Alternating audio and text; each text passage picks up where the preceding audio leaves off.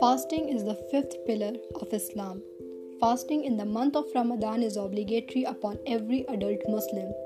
Those who are sick or traveling are exempted from fasting in Ramadan, but they must make up all the missed days of fasting at another time. Those who are really unable to fast, for example, those who are too old or too weak to fast, are allowed to feed a poor person for every day of fasting that they miss. The fasting begins from dawn and continues until sunset. During this period, a Muslim does not eat or drink anything and abstains from any vulgar speech or act. In addition to the obligatory fast of Ramadan, we may observe voluntary fasting, and they are, however, six commonly observed voluntary days of fasting after the day of Eid ul Fitr in the beginning of the lunar month of Shawwal, which is the next month after Ramadan. It is practiced by the Holy Prophet Muhammad.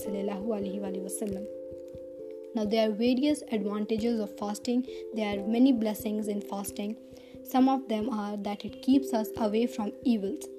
By fasting, a Muslim abstains even from the essential and lawful requirements solely for the sake of Allah subhanahu wa ta'ala, and it becomes easy for him or her to keep away from the unlawful acts and evils which are forbidden by Allah subhanahu wa ta'ala. Fasting promotes self discipline and human sympathy, especially for the poor. During Ramadan, the Holy Prophet Muhammad was very generous in giving charity to the poor. Fasting promotes our spiritual elevation. It is said that fasting promotes our spiritual elevation and love of Allah for His servants. According to the Holy Prophet Muhammad wasallam, Allah Himself becomes the reward for a believer, subhanallah, who is fasting by forgiving his sins and accepting his prayers. Fasting improves our physical health as well. Fasting brings a healthy change in our body systems and promotes a better health.